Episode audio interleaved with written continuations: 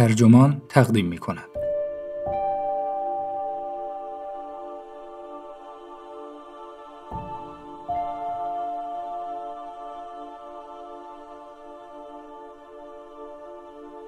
سابقه اهمالکاری بشر به یونان باستان می رسد.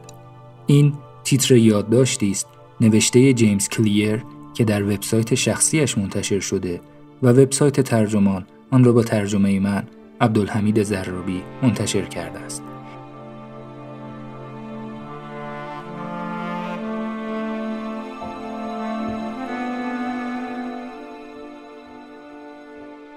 تحقیقی که درباره حالات احساسی افراد در ساعات شبانه روز انجام شده بود نشان داد ما انسانها معمولا شبها قبل از خواب و صبحها که تازه از خواب بیدار شده ایم بیش از هر ساعت دیگری احساس آسودگی و خوشحالی می کنیم.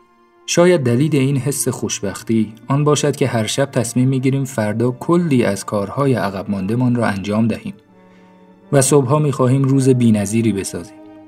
اما به محض آن که از جایمان بلند می شویم همه اهدافمان دود می شود و هوا می رود. چرا نمی توانیم احمال کاری را کنار بگذاریم؟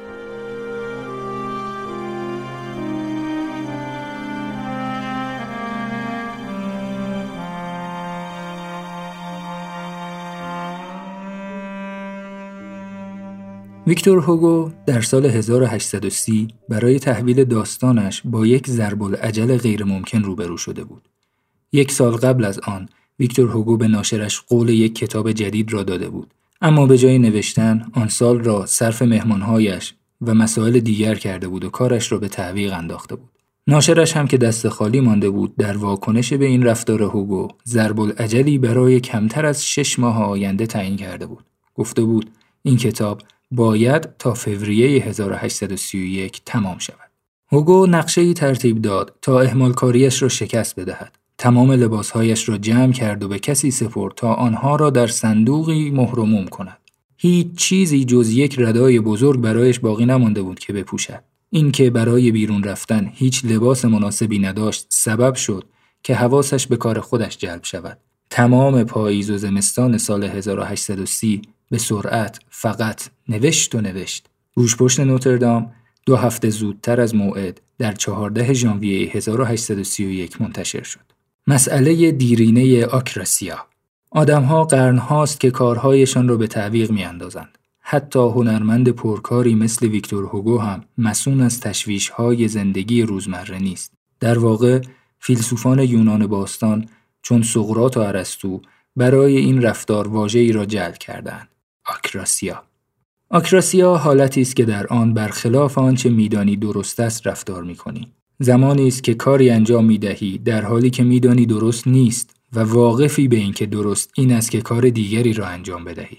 اگر بخواهیم توضیح ساده تری بدهیم باید بگوییم آکراسیا پشت گوش انداختن یا نداشتن خود کنترلی است آکراسیا آن چیزی است که سبب می شود به دنبال کاری که بر عهدهت گذاشته شده نروی و دائما به تعویقش بیاندازی.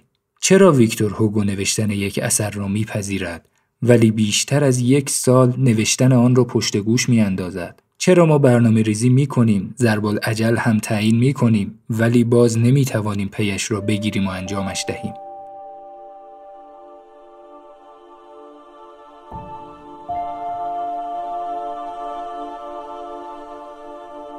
چرا برنامه ریزی می کنیم اما به آن عمل نمی کنیم؟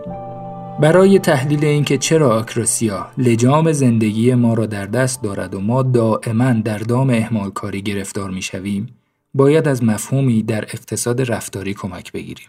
تناقض زمان تناقض زمان می‌گوید مغز انسان به پاداشهای نقد بیشتر بها می دهد تا پاداشهای نسی و طولانی مدت. وقتی دارید برای خودتان برنامه ریزی می کنید که مثلا وزنتان را کاهش دهید یا یک کتاب بنویسید یا زبانی جدید بیاموزید در واقع دارید برای خود آینده تان برنامه ریزی می کنید. دارید تجسم می کنید که می خواهید زندگیتان در آینده چگونه باشد و زمانی که به آینده فکر می کنید برای مغزتان آسان است که ارزش کارهای خود را با منافع بلند مدت بسنجد. اما وقتی زمان تصمیم گیری فرا می رسد دیگر برای خود آینده تان تصمیم نمی گیرید. حالا دیگر دارید همان لحظه را تجربه می کنید و مغزتان دارد به خود همین حالایتان میاندیشد پژوهشگران به این نتیجه رسیدند که خود اکنونتان حقیقتا لذتهای فوری و نقد را میپسندد نه پاداشهای نسیه را به همین خاطر هم هست که وقتی در رخت خواب هستید در خود انگیزه عظیمی برای ایجاد تغییری بزرگ در زندگیتان احساس می کنید. اما به محض اینکه از جایتان بلند شدید مجددا خودتان را اسیر چنگال شیوه های پیشین زندگیتان می بینید. مغزتان به دستاوردهای کلان آینده تا وقتی بها می دهد که در همان آینده باشند. اما وقتی که نوبت به حال می رسد فقط برای لذات آنی ارزش قائل است. این مسئله سبب می شود قابلیت به تعویق انداختن لذات آنی نشانه بزرگی برای موفقیت های آتی باشد. فهم این که چگونه بتوانیم در برابر جاذبه لذات آنی بیستیم تازه آن هم نه همیشه بلکه همین که گاه گداری بتوانیم مقاومت کنیم می‌تواند پلی باشد بین آنچه اکنون هستیم و آنچه می‌خواهیم بشویم.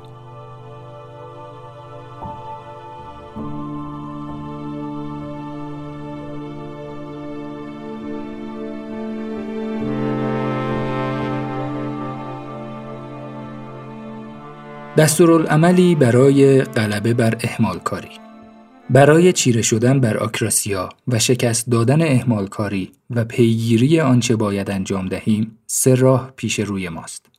استراتژی اول اعمال آینده خود را طراحی کنید. زمانی که ویکتور هوگو لباسهایش را در صندوقی مهرموم کرد و در نتیجه آن توانست بر کارش متمرکز شود، در واقع داشت دست به عملی می‌زد که روانشناسان اصطلاحاً به آن دستاویز الزام آور می‌گویند. دستاویز الزام آور انتخابی است که در زمان حال می کنید تا عملکرد آینده تان را کنترل کنید. این راهی است برای محدود کردن رفتار آینده، چسبیدن به عادات خوب و مسون ماندن از عادات بد. راه های زیادی برای ایجاد دستاویز الزام آور هست. می شود برای کاهش پرخوری مواد غذایی را به جای یک خرید کلی روز به روز بخرید. برای اجتناب از قمارهای احتمالی آینده می شود داوطلبانه نام خود را در فهرست من شدگان از کازینو و سایت های پوکر آنلاین نوشت. حتی شنیدم که بعضی ورزشکارهایی که باید وزن کشی شوند برای اینکه وسوسه نشوند فست فود بخورند در هفته قبل از وزن کشی همه روزه کیف پولشان را در خانه می‌گذارند و بعد بیرون می‌روند. البته شیوه ها بسته به شرایط متفاوت است اما پیام این استراتژی یکی است. دستاویزهای الزام آور می توانند کمک کنند تا بتوانید رفتار آینده خود را تعیین کنید. راهی بیابید تا در رقم زدن رفتار آینده خودتان پیش دستی کنید نه اینکه به اراده آنی خود متکی باشید. نویسنده رفتار بعدی خود باشید نه قربانی آن. استراتژی دوم. تا می توانید نیروی استکاکی که مانع شروع می شود را کاهش دهید. همیشه عذاب وجدان و احساس گناه اهمالکاری از رنج شروع کارها بیشتر است. الیزر یودکوفسکی می‌گوید اگر لحظات زندگی را با هم مقایسه کنیم لحظه ای که در حال انجام کاری طاقت فرسا هستیم کمتر از لحظه ای که آن را به تعویق می اندازیم رنجاور است. پس چرا همچنان احمال کاری می کنیم؟ به خاطر اینکه قسمت سخت ماجرا هین انجام کار نیست، شروع کردن آن است. نیروی استکاکی که مانع انجام یک کار است، تماما در قسمت شروع ماجرا جمع شده است. غالبا وقتی که کاری را شروع کردی، انجامش برایت خیلی راحت تر می شود. برای همین وقتی می‌خواهی عادت رفتاری جدیدی را برای خودت ایجاد کنی بیشتر از این که نگران این باشی که آیا موفق می‌شوی یا نه باید تمرکزت بر این باشد که عادت شروع کردن به کار را برای خودت ملکه کنی. باید دائما اندازه عادتهایت را کوچک و کوچکتر کنی تا شروع کردنشان سخت نباشد. تمام هم و غم خودت را بگذار تا یک رسم تازه را بسازی و تا جای ممکن آن را ساده کن تا بتوانی شروعش کنی. تا وقتی در شروع کردن کارها متخصص نشده ای هرگز در گیر و بند نتیجه آنها نباش.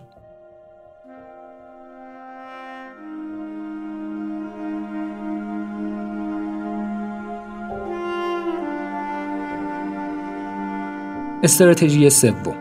مقاصد اجرایی را به کار ببند.